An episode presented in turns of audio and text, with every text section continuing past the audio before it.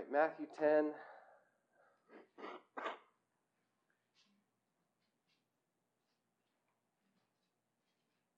Starting in verse 34.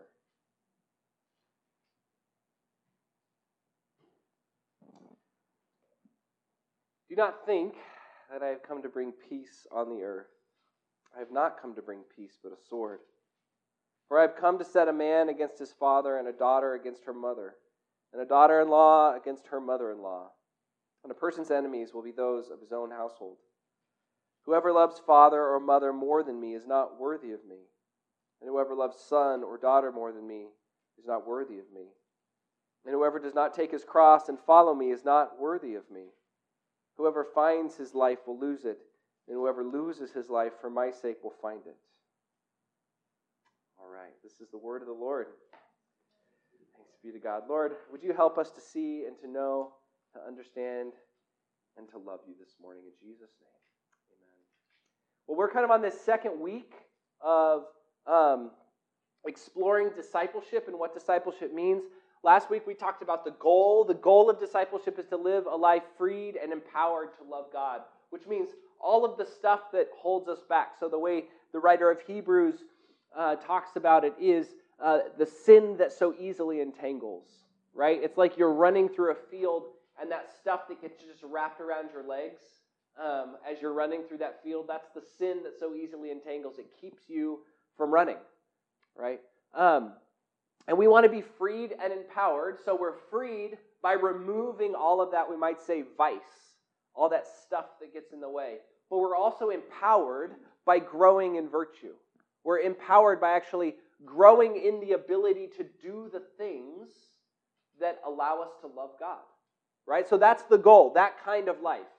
Now, goals are great to have. I've been coaching Emmaus' soccer, and so far we're 3-0. We somehow ended up with like the 3 best strikers in the entire league on our team, and so we're often having to pull them out because it would be 8-9-0 if we didn't. So what I'm saying is goals are really nice. I've been experiencing what it's like to get a few goals in the last week, but goals aren't all of it. Goals aren't the whole journey. Goals aren't the whole game, right? And so today we want to talk about not just the goal of where we're going, but also kind of a vision. How do we actually get there on a day-to-day level? And so the vision, at least in this model, is that every disciple's proper home is the household of God.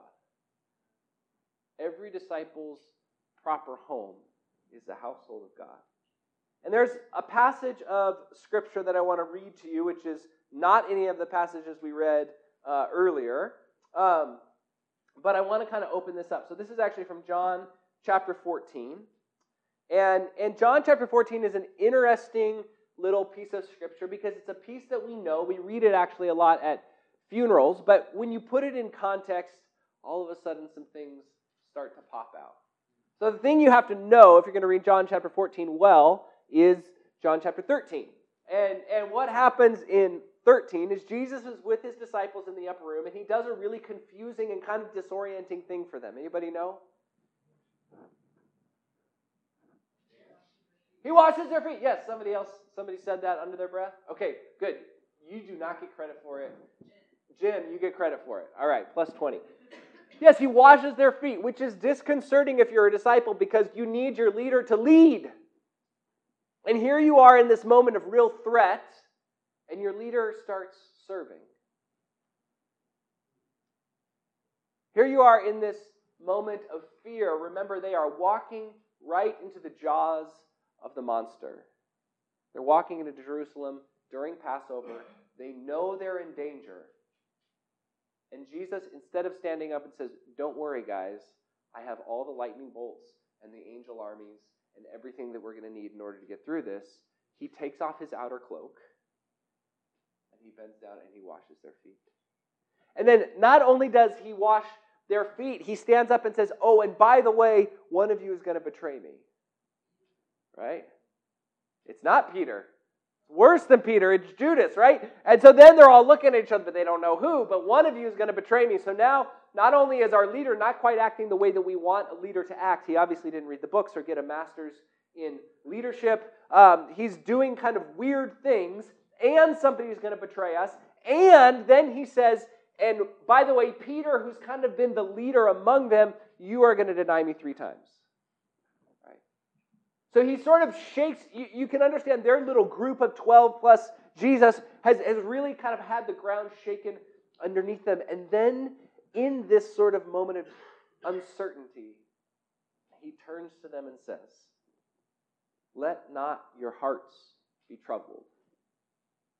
Believe in God. Believe also in me. In my Father's house are many rooms. If it were not so, would I have told you that I go to prepare a place for you?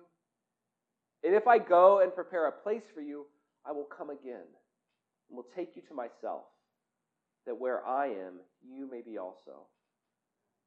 And you know the way to where I am going. And Thomas, wonderful Thomas, of course, speaks up and says, excuse me, I do not know the way to where you're going. I would love if you would tell me the way where you're going. And this is Jesus' famous, I am the way and the truth and the life. So in the middle of all of this shaking, this uncertainty, everything kind of falling apart, people being traitors and denying and just collapse, Jesus says, let not your hearts be troubled. Believe. And then, I am going to prepare a place for you. You have a home that is not in this place. Home, really, is a place of security and confidence. Right? And what we say in the vision here is that every disciple's true home is the household of God. I was working in a coffee shop this week, and my coffee cup told me that according to Pete's, home is where your beans are delivered, okay? I tell you, it is not so. Your true home is not where your coffee beans are delivered. Home is where you are at home with God. And home is kind of an interesting idea, and it's an idea that is shifted over the years. If you just look back over the past few decades, anybody know that the most popular sitcom of the 1980s? You can take a stab at it. Yeah, The Cosby Show, right? A family at home, right?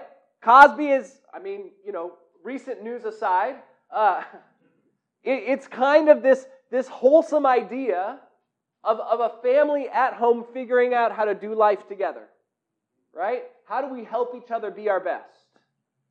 Right. Most popular shows, 2 shows of the 90s, Seinfeld and Friends, right?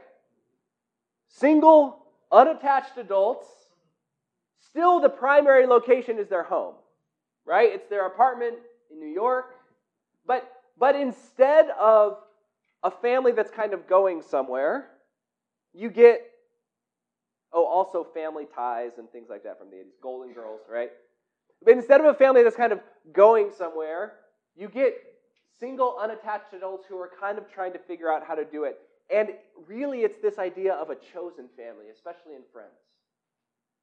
That my family is not my biological family. If you're George Costanza, your biological family, or Ross and Monica, your biological family is kind of the source of all of your neuroses and your problems, right? Your chosen family is where it's at. It's your friends who stand by you, right? It's your friends who are going to be with you, who won't abandon you.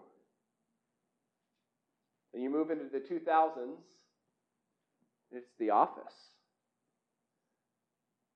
In The Office, the early 2000s and into the teens, they don't even have homes. You don't even see these adults in their homes. Instead, what do you find? They're looking for intimacy at work. Michael Scott and a stapler, yes. It's in the Jell-O, right?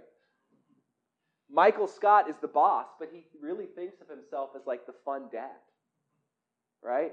And he sees this whole office as a family. What's the point? Our culture, just looking at sitcoms, our culture has sort of slowly shifted away from home as a place that can be relied on, right? As a place that can be trusted. Homes are more and more places that are uncertain and unsure and maybe even dangerous. And you've got to find intimacy somewhere else. And so what we find is a culture that really is kind of rootless and desperate and looking for some kind of intimacy and willing to go almost anywhere, even work, to find it. And yet, the Christian story has a different focus. We read it today in Revelation as we get toward the end. And what do we see? We see heaven and earth becoming one. We see God, it says it explicitly, makes his dwelling with us.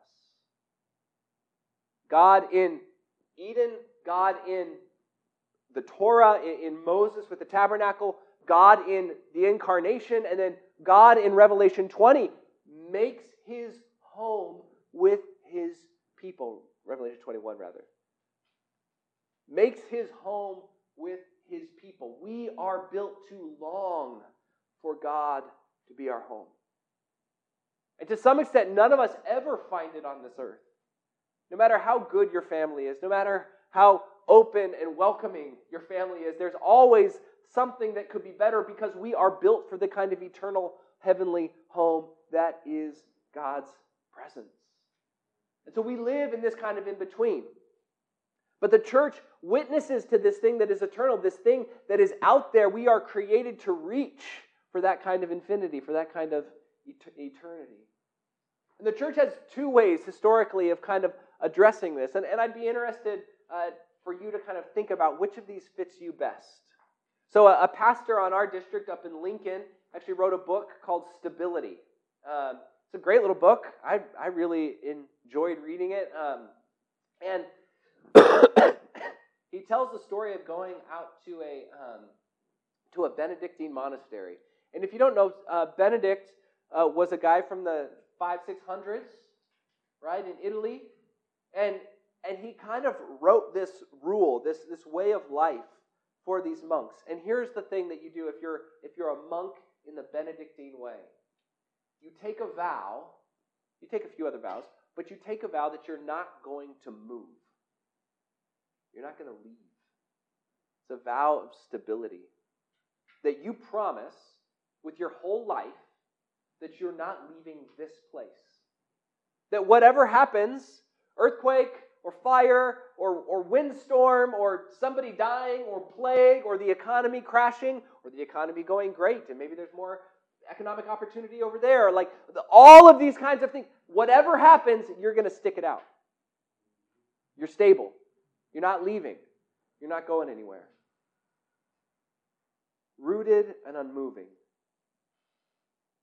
And there is this kind of wisdom in that Benedictine understanding that, I don't know if you've ever gone to the other side because the grass looked greener, right? And you know what happens when you go to when the grass is greener on the other side? Yeah, right? Because when you go to the other side, you take yourself. And so often, we leave the place that we are thinking that we're going to leave our problems, and instead we discover that our problems come with us. And the wisdom in that Benedictine spirituality, that Benedictine approach to the world, is to say, you just wait. God is everywhere. If you don't see him where you are, just wait. The problem is you, not God. Right? Stick it out. Let the roots go down, be patient, and God will slowly but surely chip away at the unholiness. God will slowly but surely make things whole, help you to see it, help you to respond well, help you realize that the people that are surrounding you are not the problem. your response to them is. Nate, Pastor Nate, up in Lincoln, in his book says, what we need to learn from Benedict as churches is not to try to say, boy, we could sure grow if we moved to the other side of the street. Or there's a housing development, you know, on the other side of town, and maybe if we just picked up and moved over there, all of a sudden everybody would flood in. He says, no, we as a people, as a church, need to just learn to love our communities where we are. And it doesn't mean that we don't grow. It doesn't mean that we don't change. It doesn't mean that we idolize sameness, right? But it does mean that we stick it out and we love people in the difficulty and the challenge, learning maybe even to love our neighbors and maybe even if God intervenes to love ourselves, right? The other way that the church, so that's one way, the Benedictine way. The other way that the church has done this is totally the opposite. It's the Franciscan way. You know St. Francis, he's preaching to birds and all this kind of thing. And the Franciscan way is never to own anything and never to stay anywhere too long. Every 2 or 3 years, if you're a Franciscan friar, they pick you up and move you somewhere else because they don't want you to get attached. Why? Because God is everywhere. And if you get stuck in one place, you might only think that God is here and not realize that he's also over there, right? And so the Franciscan way is to give up everything you had. It's called a wandering or a mendicant way, this kind of wandering poverty, where you just, I'm going to walk down to Stockton and trust God's going to be there and somehow provide for me, right? And there's something beautiful and wonderful about that kind of Franciscan approach to the world. It just take things lightly, and I almost want to say floats on the top, not because it doesn't want to go deep, but because it knows that God is so transcendent.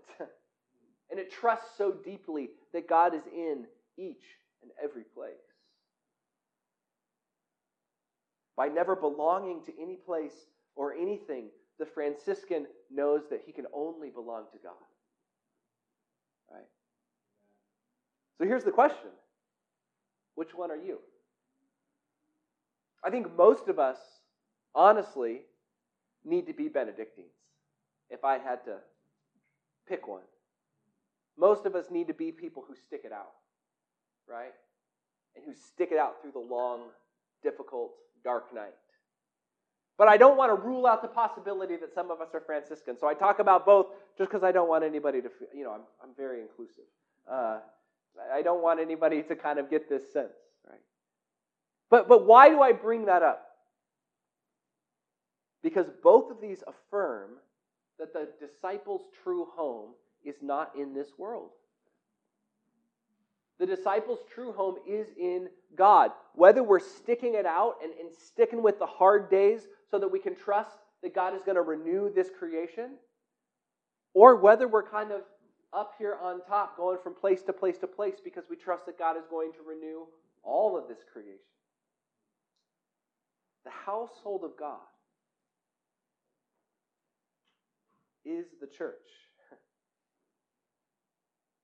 This household of God that we're talking about, this home that we all long for, is the church. And that might be hard for some of us to hear because it kind of challenges some of our theology. Oftentimes, the theology that we have received kind of downplays the church. But Paul, in 1 Timothy, what Lois read for us today, says exactly that. That the church is the pillar and the buttress of truth. You know what a buttress is, right? If you look at an old cathedral, Dave's giggling a little too much over there. Yeah. If you look at an old cathedral, like over in France or something, they've got these big, tall stone walls, and the buttress is that big stone piece that comes out on the side and supports the wall. Because they would build the walls really thin, right? At least for the day, they were really thin. And so the buttress gives it that support that it needs. The thin wall lets you put really beautiful stained glass in there, right? That's what's so kind of remarkable about that architecture, but that buttress is that big thing that holds the whole thing up. So what does Paul say? The church, which is this pillar and this buttress of truth, it's a part of the whole kind of flying cathedral roof that is the glory of God's truth in this world. Yeah, it's not all of it. But as Christians, it's really a shame when we denigrate the church. When we treat it as though it's just a voluntary association, it's like, well, I could go to the Lions Club or the Rotary Club, or I could go down and have brunch on Sunday morning, or I guess I could go to church if that's what does it for me today. Right? No, the church is that place in which God has chosen to tabernacle with us. And yes, it's broken. And yes, it's corrupt. And yes, it's full of hypocrites. Well, it's not full of hypocrites. We got room for plenty more hypocrites if they want to come in. It's a broken group. We are a broken group of people.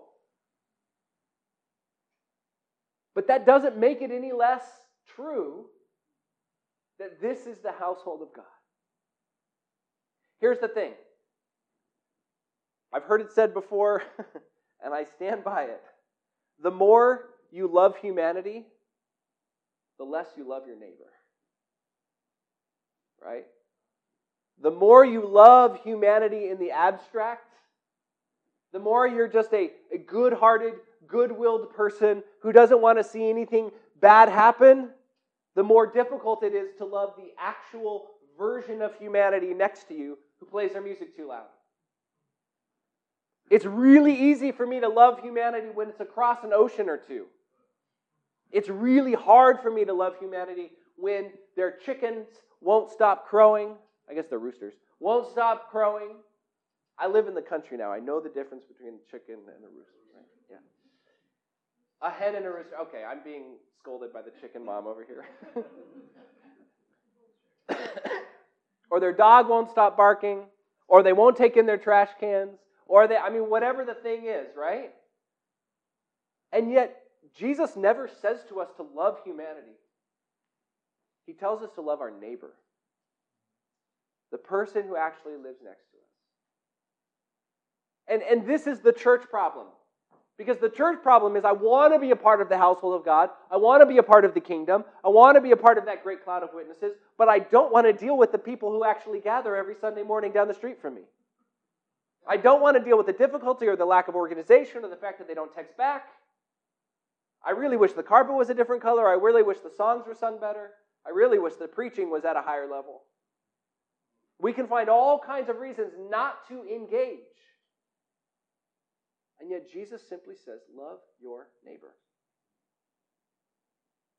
as they are, not as you want them to be. And love means desire the best for them. Desire God's best for them, not your best for them. And so this is the challenge that we find ourselves in. Because we are called to the church. Every Christian is called to the church, to the body of Christ. And yet when we show up, it can be so tough. Every Christian's, every disciple's proper home is in the household of God, which the New Testament tells us is the church. What happens in a household? A household, according to everything, is where families live. Right? And families, unlike other organizations, are informal. Families often give each other permission to speak up, to say, that's wrong, that's right, you need to cut that out, you need to keep that going. Right? And families, interestingly, are oriented to the thriving of their members. Right? What do you want for the people in your family? Most of us don't have like a business-driven mission statement for our family to continue to drive profits every quarter. Right? That's not what families are for. Families are for thriving. That people would be doing well. When we check in on each other, how's your family? How are your kids? Oh, they're doing well. What does that mean? Could mean all kinds of things. They're doing great at sports. They're learning to read. They just were able to drive. right? They got their first job. They had their first kid. They had their first grandchild. They're reading and praying well. I mean, it could mean all kinds of things. Thriving is this big, wide-open picture that's given to us by God to say that we are freed and empowered to love God with all that we have. That we are developing our capacity to love. That we are growing in virtue.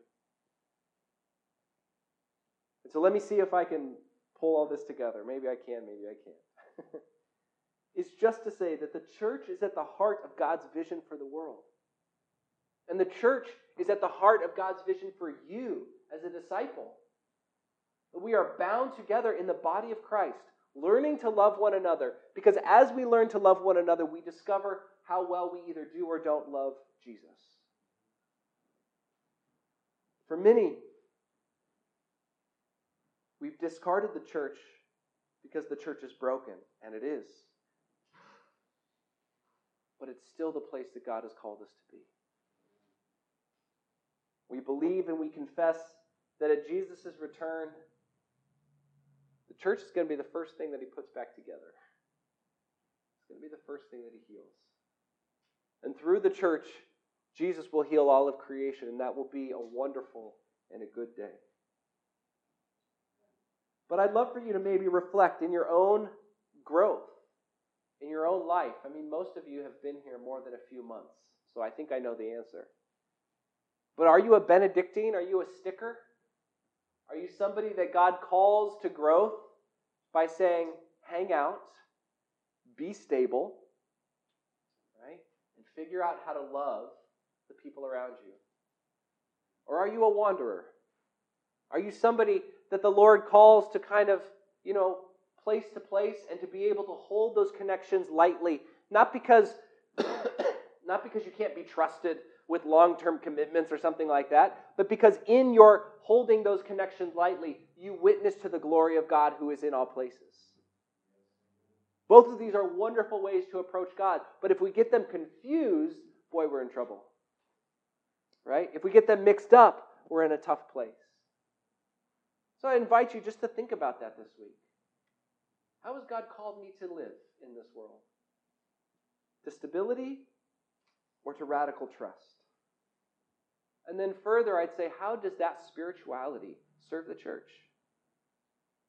How does that spirituality serve this household of God that the Lord has called us to as we grow in discipleship?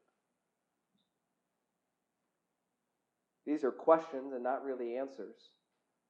But as we explore what discipleship is, I'd encourage you to embrace some of those questions. To know and believe that God is at work even when we don't have hard, crystal clear answers.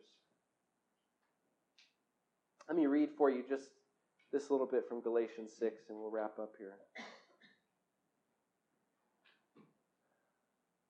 This is Galatians 6, 6-10. Let the one who is taught the word... Oh, I'm not going to read the part about paying pastors. You guys already do that well. Chapter 6, verse 7-10. Do not be deceived. God is not mocked, for whatever one sows, that will he also reap. For the one who sows to his own flesh will from the flesh reap corruption, but the one who sows to the Spirit will from the Spirit reap eternal life. And let us not grow weary of doing good, for in due season we will reap if we do not give up. So then, as we have opportunity, let us do good to everyone, and especially to those who are of the household of faith. Lord God, we pray that as your people, you would enable us to seek you, to know you, to love you in this place, in the places that you have called us. Lord, that you'd help us to see ourselves well. Are we a people who are called to hold the world lightly? Or a people who are called to stick and to belong? Lord, we pray for your vision of our own lives, that we would be open and able, Lord, to seek and to know, to love and to serve you. Father, we pray for this church, as over the last few months, we have blessed quite a few people to go elsewhere. May we be a people, Lord, who live with open hands, trusting that you are the one who gives us life, That our life is not in our ability to keep people here. Lord, our life is in our ability to see, to know, to love, and to serve you. May we be a trusting people who live according to your grace. We ask all this in your name. Amen.